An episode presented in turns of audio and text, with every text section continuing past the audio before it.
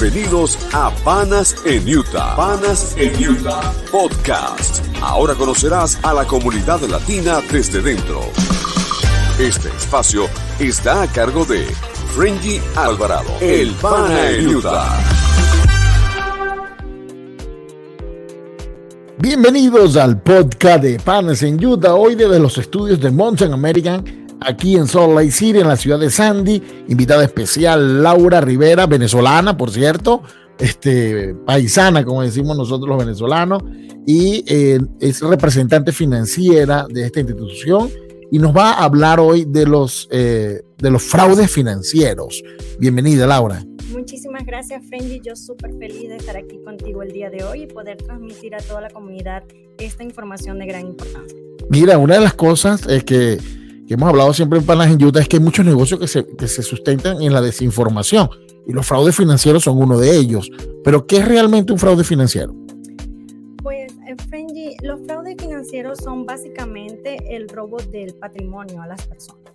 Eh, tratan de obtener información personal y financiera con la intención de poder obtener dinero y así poder realizar estafas en cuanto a tus negocios, a tu vida personal, en fin, todo tu patrimonio financiero. Mire, y eso pasa en diferentes índoles, no solamente de negocios, también a nivel personal, eh, de amoríos, de etcétera.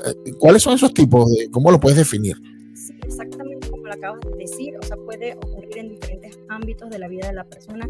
Realmente pueden tratar de hacerte fraudes a través de romances, a través de eh, instituciones o hacerse pasar por instituciones gubernamentales con la intención de hacerte sentir confiado para que puedan obtener tu información o en caso de ofrecerte inversiones con rendimientos totalmente altos que pueden este, ser lucrativos para ti o, o pueden ser también una forma interesante de que la persona pueda caer en este tipo de estafas, ya que van a poder obtener sin ningún tipo de inversión o base sólida eh, una ganancia bastante alta. Pero me vas a decir ahorita algunos tips, porque siempre llegan, por ejemplo, los empresarios le ofrecen créditos a los eh, parejas, te, ofrecen, se enamoran y le quitan dinero.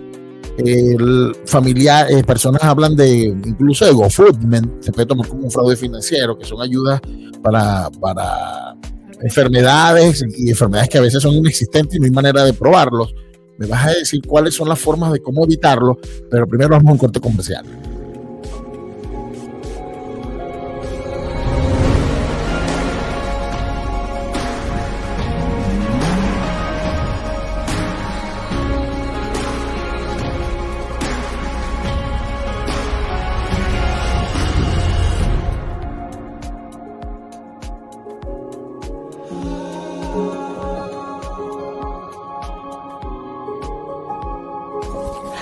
Amigos y amigas de Driving Motors, estamos aquí en el estado de Utah esperándolo con el mejor equipo y la mejor atención para ayudarles a cumplir el sueño de tener el auto que ustedes desean más de 20 mil dólares que tiras a la basura cada año pagando renta. ¿Te encantaría que ese dinero fuera a tu favor? ¿Qué tal pintar las paredes de colores, poner papel tapiz, recibir a tu familia por temporadas y no tener que notificarle a nadie? Una propiedad será la inversión para el futuro de tu familia, donde podrás fijar las bases de tu patrimonio y lo llamaremos hogar. Sé el próximo dueño de tu casa y si ya tienes una casa, ¿qué tal si seguimos aumentando tu patrimonio de inversiones? Soy Maffer Pino de Llevara con Realtipat y con mi asesoría, tú y yo lo podemos lograr. Muchísimas gracias a nuestro sponsor Driving Motor y a Maffer Pino de Llevara Realtor que hace posible este podcast y hoy estamos en los estudios de Mountain America aquí en Sandy. Laura, hemos hablado de su fraude y diferenciar entre la verdad y la mentira no es fácil para muchos.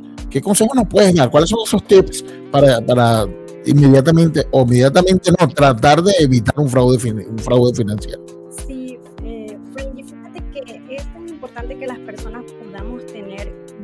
Una certeza de que las comunicaciones que estamos recibiendo son realmente eh, verdaderas. Pues que las personas que nos están tratando de contactar sean personas que de verdad representen algún, eh, por lo menos alguna entidad gubernamental o alguna entidad financiera, o en el caso también de algún negocio o inversión, investigar si son empresas que realmente existen, que no están tratando de obtener nuestra inversión de alguna forma fraudulenta y, por supuesto, eh, verificar la, la vericidad de todo esto.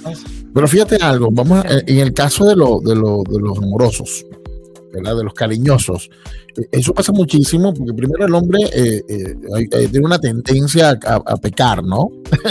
y, a, esas tentaciones. Muchas veces son personas que escriben y no sabes si son unas mujeres o son hombres o son mujeres haciéndose pasar por hombres, pero caen en la tentación y ceden información y mantienen una relación de tiempo y empiezan a, existir estos, estos eh, fraudes financieros de, de, enviar dineros. ¿Eso es posible evitarlo? ¿Hay una forma de denunciarlo? ¿El banco tiene control de esto? Pues realmente nosotros como entidad financiera eh, tratamos de, por supuesto, de alertar a las personas y manteniendo informados siempre de que existen este tipo de posibilidades, de que puede ser estafado de esta forma, tratando de educar a la comunidad, tratando de ofrecer este tipo de información para que las personas estén conscientes y alertas en todo momento y saber de que van a tener pues este riesgo latente de que cualquier persona va a intentar obtener información, sobre todo financiera, para poder estafar. Sí, pues eso va a pasar muchísimo porque es la debilidad del ser humano, ¿no? Algunos son incluso personas este, con otras preferencias sexuales y, tal vez ocultas y estas personas aprovechan eso y un hombre busca la forma de tener el contacto con otro hombre o una mujer con otra mujer y esta persona cede, ¿no? Eh, y llega incluso a transferir grandes cantidades de dinero.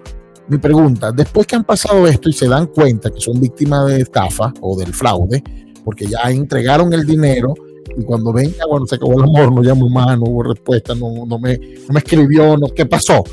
Este, ¿Hay formas de denunciar esa, esa, esa transacción en el banco? Sí, claro, por supuesto. Lo más recomendable es que te dirijas directamente a tu institución financiera y hagas el reporte oficial de que sufriste esta estafa y también, por supuesto, ir a tu policía local y que ellos también puedan levantar un informe y tratar de ayudarte para poder ubicar a la persona que te realizó la estafa. Vamos a ir ahora escalando. Vamos ahora ya en la parte de amor, que es en corto, ¿no? Digamos que eso es lo más fácil y, y, hay quien cae, porque bueno, especialmente en Estados Unidos, la soledad es parte de nuestras vidas. Sí, ahora que existen tantas apps de, de cita, de cita y, y, es una tendencia, es una tendencia. Fíjate, bueno, el estafador de Tinder, que es muy famoso en, en, Netflix, este, que por cierto es totalmente real, un totalmente real. Pero ahora vamos en el caso de los negocios. Muchas empresas llaman y ofrecen eh, créditos y te piden tu información financiera, este, estados de cuenta, movimientos bancarios, car flow, e, etcétera, ¿no?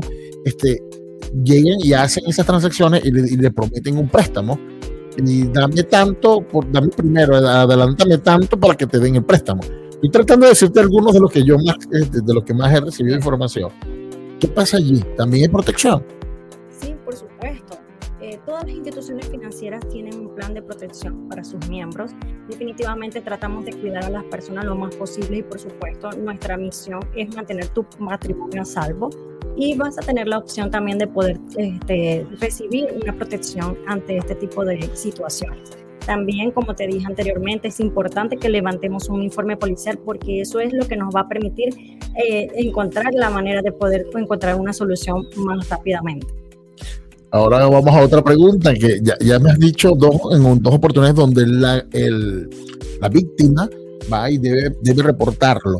Pero cuando el banco es la víctima, cuando hay eh, los famosos quiebrabancos que llevan con un cheque y, te llevan eh, te llevan un cheque al banco, el banco cede el dinero, que eso pasa muchísimo y, especialmente eh, ahí en la comunidad latina es lo donde más se ve que llegan con cheques falsos y como hay una prioridad bancaria, no sé cómo funciona, que lo que nos aclare, que el banco cuando emite el cheque paga el cheque y después cuando ves es que ahí el, aparece el dinero descontado. ¿Qué pasa allí? Que cuando el banco es el responsable, es la persona que recibe el fraude.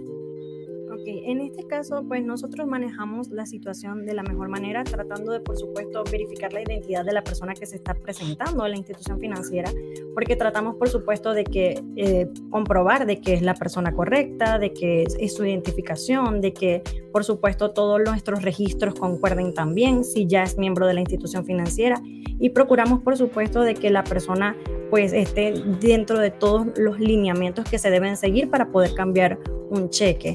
Sin embargo, también eh, tenemos un departamento que se encarga correspondiente a la seguridad y a todo lo que es la verificación de todas las identificaciones y esto pasa por todo un proceso y e, es algo que se hace en minutos, pero que por supuesto es una forma eficaz de que nosotros verifiquemos la identificación de una persona. Excelente. Eh, eh, queremos saber eso porque muchos han logrado airosamente o sienten ellos que airosamente lo lograron han hecho quiebres de cuenta de 60, 50 mil, 40 mil dólares. El, el, banco me imagino que entra en un proceso de investigación. Correcto. ¿Cuáles son las sanciones que van a tener estas personas? Depender de cada institución financiera, cómo maneje eh, los lineamientos, pero por supuesto van a ser eh, ya asuntos legales, van a, ir a, otras instancias donde van a poder tener eh, repercutir contra estas personas que están haciendo este tipo de estafas y por supuesto ya esto ya es algo más de un tema legal. Una de las preguntas, y sabemos que, te comprometo, pero simplemente dinos este, la referencia.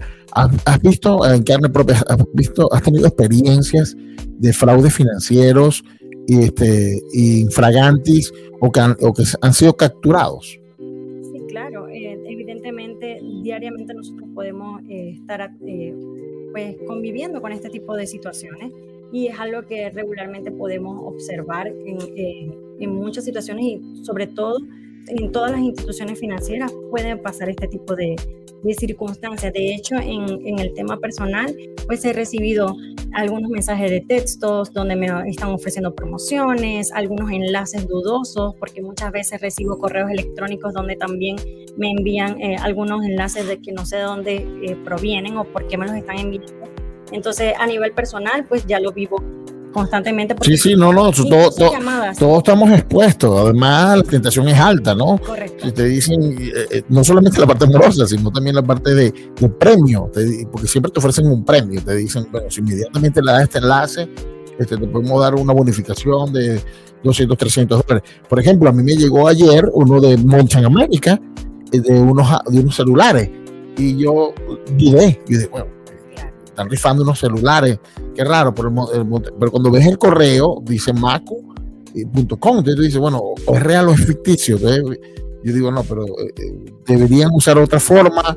Eh, yo busqué la forma y dije, no, no debe, no debe ser cierto. Claro, en este caso lo más recomendable es que tú te dirijas a cualquier institución financiera, en este caso a Montan América, alguna de nuestras sucursales y preguntes directamente para cerciorarte si nosotros estamos ofreciendo este tipo de promociones o, servicios para que no caigas en la tentación de que, ah, no, sí, este es mi banco, yo estoy, soy miembro de ellos, por supuesto que me van a Por supuesto que me, van, que me van a querer regalar un celular. Por supuesto. ya volvemos.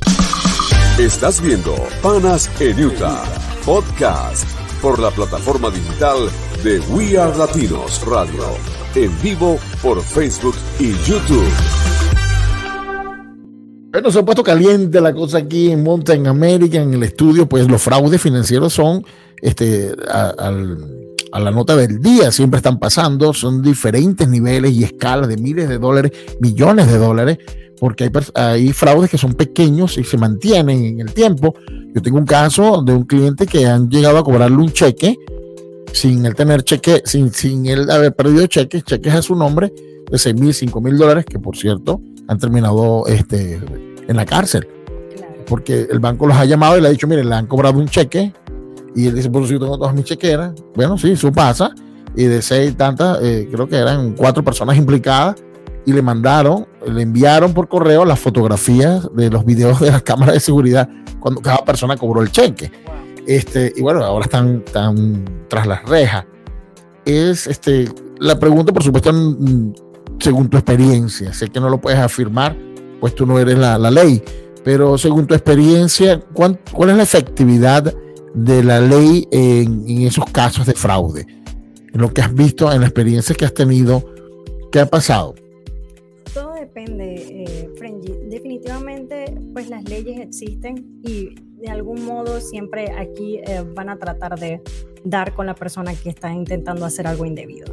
O sea, tenemos que también eh, confiar un poco en el sistema y saber de que eh, de alguna u otra forma podemos encontrar soluciones al momento de ser víctimas de, algún, de alguna estafa, algún fraude, porque la intención, por supuesto, de la ley va a ser siempre encontrarle pues la salida a toda esta situación y hacer lo mejor para ti, para poderte ayudar y poderte eh, pues em, solventar lo que está ocurriendo y esta trágica, pues hay personas como dices tú que han perdido tanto, tanto eh, dinero en este tipo de fraudes y estafas. Y es tan importante saber de que cualquier persona de verdad eh, puede ser víctima todos podemos ser víctimas. Sí, sin duda Nadie alguna. está exento de esto y es muy importante estar alertas todo el tiempo y confiar, como te dije, confiar en el sistema y saber que podemos también tener una solución, que no todo puede ser terrible o malo. Fíjate algo, sigo ahora con los ejemplos. Tenemos ejemplos de personas que compran vehículos, entregan el cheque. Tuve una oportunidad también, como todo el mundo sabe, manejamos una cuenta pública donde tenemos contacto directo con la gente y tenemos un caso de una persona que expuso públicamente a unos compradores de carro, su pasaporte, lo cual es ilegal. De por sí Facebook tumba la publicación porque expuso eh, identificaciones legales de esa persona, pero era la desesperación del que era un dealer y es el vendedor del carro. Publicó, pues esta persona teóricamente o presuntamente hablando, le, dio, le dieron unos cheques falsos, lo cual me pareció los cheques este, son, inmediatos. Eso es lo que quiero que nos digan, ¿no? Eh, eh, pueden hacer esto. Y eh, la persona se llevó el carro. Y después, claro, cuando lo expuso públicamente, la persona nos llama y negociamos la entrega del carro y la persona regresó al carro. Este, no tengo más detalles, simplemente es un, es un esbozo de lo que ocurrió, porque fue algo, la persona llamó inmediatamente y dijo que sí, que los, los cheques este, aparentemente no eran cheques falsos, sino que no habían rebotado. Pero pueden llegar a hacer esto, pueden entregar un cheque falso y llevarse el carro. Claro, por supuesto que sí, Frenji. Recuerda que todo va a depender también de la confianza que la persona va a transmitir.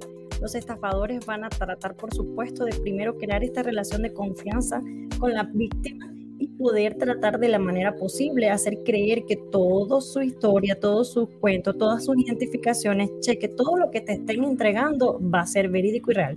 Y es tanto, o sea, o es tan real esta confianza que la víctima va a sentir que no va a dudar en ningún momento de hacer cualquier transacción. En este caso, fíjate que entregaron hasta un entregaron, entregaron el vehículo. Sin ah, ni siquiera comprobar o llamar o ir incluso. Ahora pregunto, pero es que a veces tú metes el, el cheque y el banco lo pasa aunque no tenga fondo. Esa, esa, esa parte, pero me lo cuentas ahorita que vamos a un corte comercial, porque eso es algo una tendencia muy alta, especialmente en Estados Unidos, donde tú entregas el cheque, un monto que sea, y el cheque pasa el dinero. De por sí, este era una de las estafas más comunes que vi al llegar al país, que era, te estoy haciendo una compra, disculpa, por ejemplo, hice la compra de 800 dólares. Ah, me equivoqué y la compra tuya es de 600, regrésame los 200 que ya tú tienes allí el chequeo de 800. Pero bueno, cuéntame ahorita luego de este corte comercial.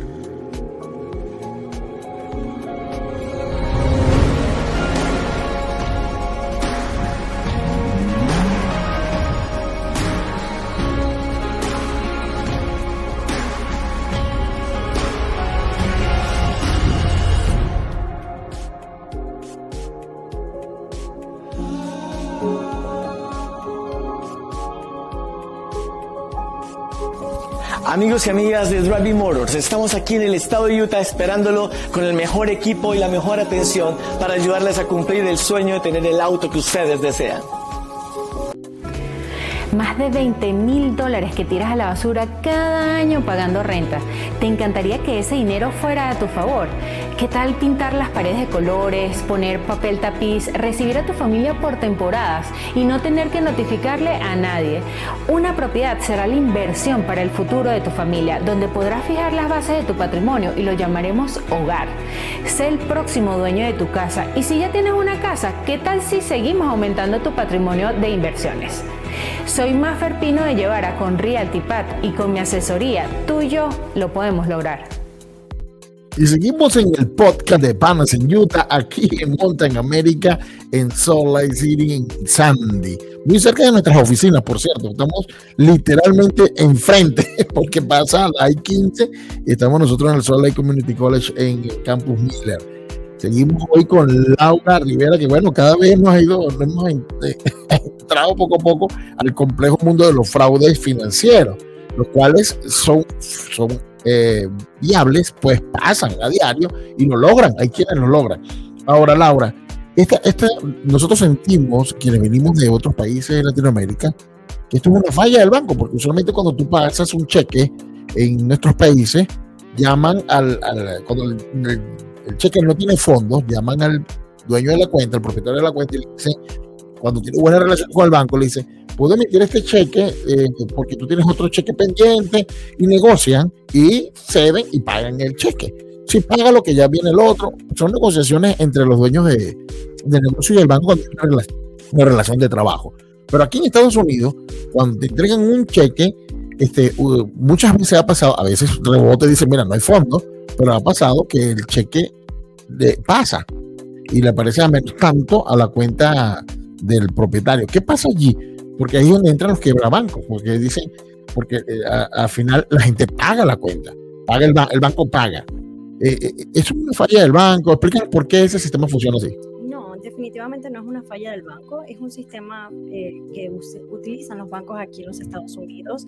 Es una protección de overdraft que ofrecemos a los miembros para que podamos procesar pagos sin que la persona pueda tener el dinero disponible en su cuenta con la intención de evitar de que puedan tener atrasos en su cuenta. Cuando tú colocas un pago automático en tu cuenta, eh, pues tratamos de nosotros apoyarte de ese modo y brindarte la protección para que evites que puedas tener tarde algún pago pendiente.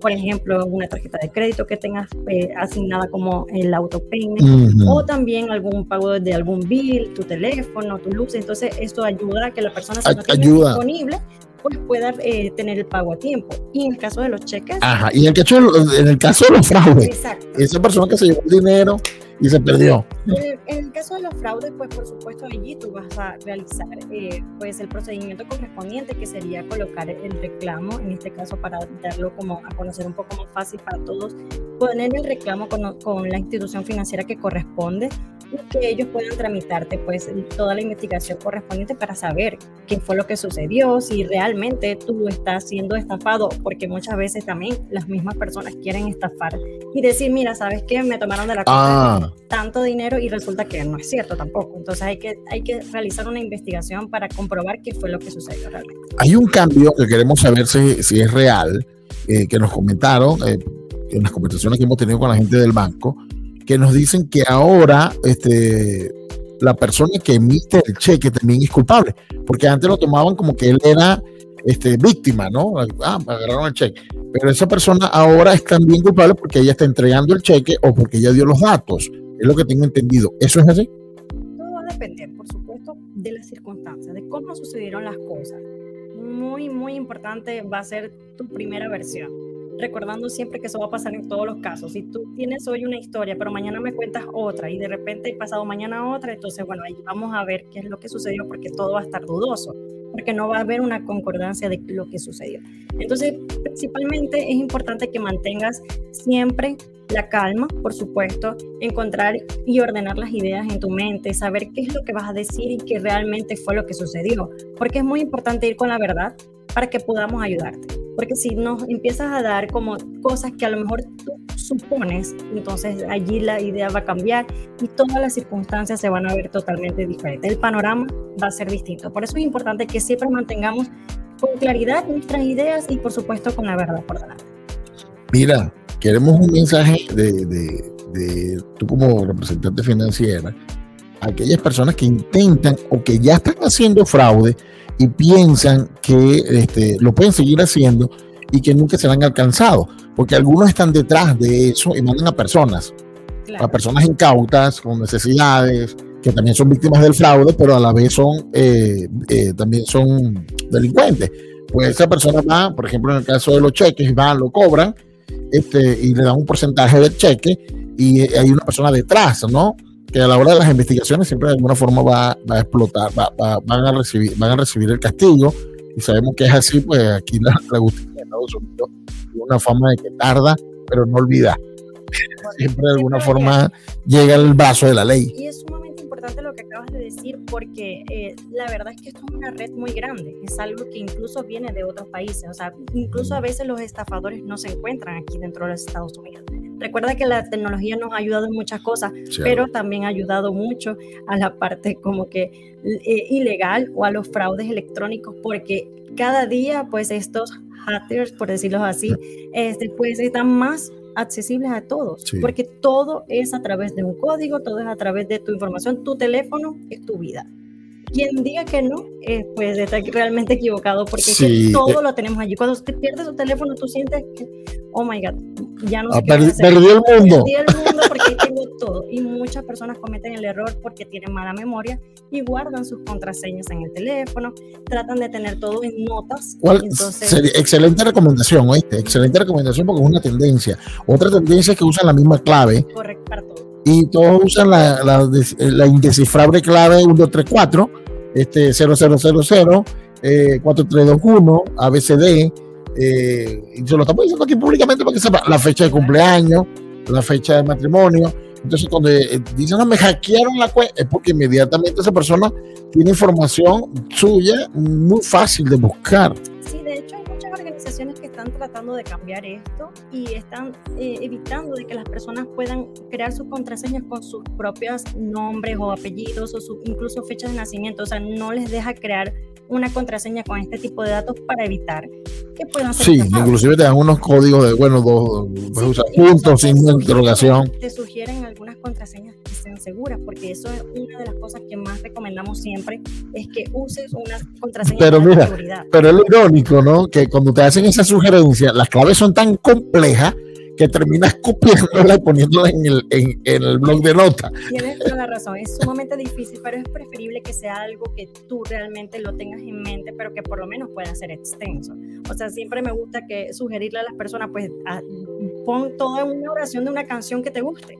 O sea, que sea sumamente larga, pero que ya sea tu canción favorita y ya, bueno, ya tú te sepas toda la letra, entonces le, pones toda la contraseña de esa parte de la canción que más te gusta. Mira, otra cosa de los fraudes es el uso de la tarjeta que muchas veces, y tengo un caso que fue muy conocido, que el papá le dio el teléfono a la niña eh, mientras viajaban y hizo una cantidad de pedidos por Amazon. Y la ventaja de Amazon que algunas cosas recogió, eh, retornó, eh, siete bicicletas, 12 muñecas, sí, ya hizo un cambio y hablamos de tres mil y tanto, era una compra como de tres mil y tanto. ¿Qué pasa allí en el banco? El banco, este, asume esa responsabilidad o, le toca al cliente. Queremos saber eso porque en este caso que se fue famoso, que es un caso que sonado en redes sociales, este, se sabe que fue la niña que hizo la compra, pero pudo haber sido una persona este, fuera de la familia que usó el número de código y hizo la venta, la, utilizó los datos de la tarjeta. ¿El banco protege esos casos? Como te dije, cada institución financiera eh, va a tener eh, la forma de cómo manejar este tipo de situaciones, pero como te indiqué anteriormente, todo va a depender de, lo, de la situación, cómo ocurrió, porque por supuesto nosotros también tenemos que investigar que esa persona de verdad eh, pues, haya sido la hija, haya sido... Porque tú puedes llegar y decir, ¿sabes qué? Gasté 3 mil dólares en Amazon, este, pero no fui yo, fue mi bebé de 3 ah. años, entonces nosotros así como que podemos quedar, ok, pero vamos a hacer una investigación para ver si es así. Vamos a apoyar, por supuesto, siempre de la mejor manera eh, a las personas en cada situación que tengan y la intención es, por supuesto, evitar que las personas pierdan su patrimonio. Entonces vamos a tratar de iniciar una investigación correspondiente y poderles solventar su problemática. En mi caso personal recuerdo en una entrada de un concierto, eh, mi hija lo compra y después lo vuelve a comprar, lo compró dos veces. Es que no me llegaba, eh, no me llegaba la información de la confirmación usando mi tarjeta y me llegó, fue mi correo, no el de ella. Hubo una confusión. Y yo, le, yo llamé al banco y le digo, mira, fue mi hija que se equivocó. Claro, mi hija no es de dos años, mi hija es de 21. y el banco me dijo, ok, no hay problema, te voy a, voy a retornar, pero te suspendo la tarjeta. Porque la tarjeta puede estar, eh, eh, puede ser, eh, este, puede estar en manos que no son lo correcto, las personas que no, no, no autorizadas, entonces preferimos cambiarte la tarjeta. Y así fue. Eso fue mi caso personal. Bueno, este podcast ha sido muy, muy interesante. De verdad, muchísimas gracias, Laura.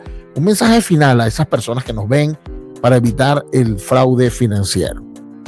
Bueno, por supuesto que lo primordial es que no confíen en las personas tan fácilmente, que eviten dar su información financiera y personal y también, por supuesto, que eviten abrir enlaces dudosos, que también tengan eh, un chequeo constante de sus cuentas bancarias, sus tarjetas de crédito, todas esas transacciones que hacen y estar pendientes, porque muchas veces puede pasar, o lo que dijiste en el caso de que nuestros hijos pueden hacer algo que no queremos con nuestros teléfonos, o simplemente también, pues a lo mejor pusimos nuestra información tan fácilmente en cualquier lugar y cualquier persona la puede tomar. Muchísimas gracias, Laura. Orgulloso de que seas venezolana y especialmente latina, de verdad. Para nosotros, mujer, y por aquí está, aquí está, allá, ah, está el icono de We Are Latinos, que es nuestra nuestro eslogan y nuestra y nuestro paraguas. Muchísimas gracias de por permitirnos estar hoy aquí en Sandy, en Monza, en América. Gracias a ti por la invitación, un mucho gusto de haber acompañado el día de hoy contigo, de haber tenido esta conversación tan grata, de verdad muy, muy feliz. Muchísimas gracias, espero que se repita pronto y que la gente de marketing nos tome en cuenta para el próximo programa. Nos vamos entonces y nos vemos el próximo jueves, 7 de la noche, en las plataformas de YouTube, de We Are Latinos, de Facebook, de We Are Latinos y venezolanos en Utah. Ya saben, nos vemos cada jueves 7 de la noche. Gracias por escuchar nuestro podcast Utah. Muy pronto tendremos más información para ti y recuerda que juntos somos más fuertes.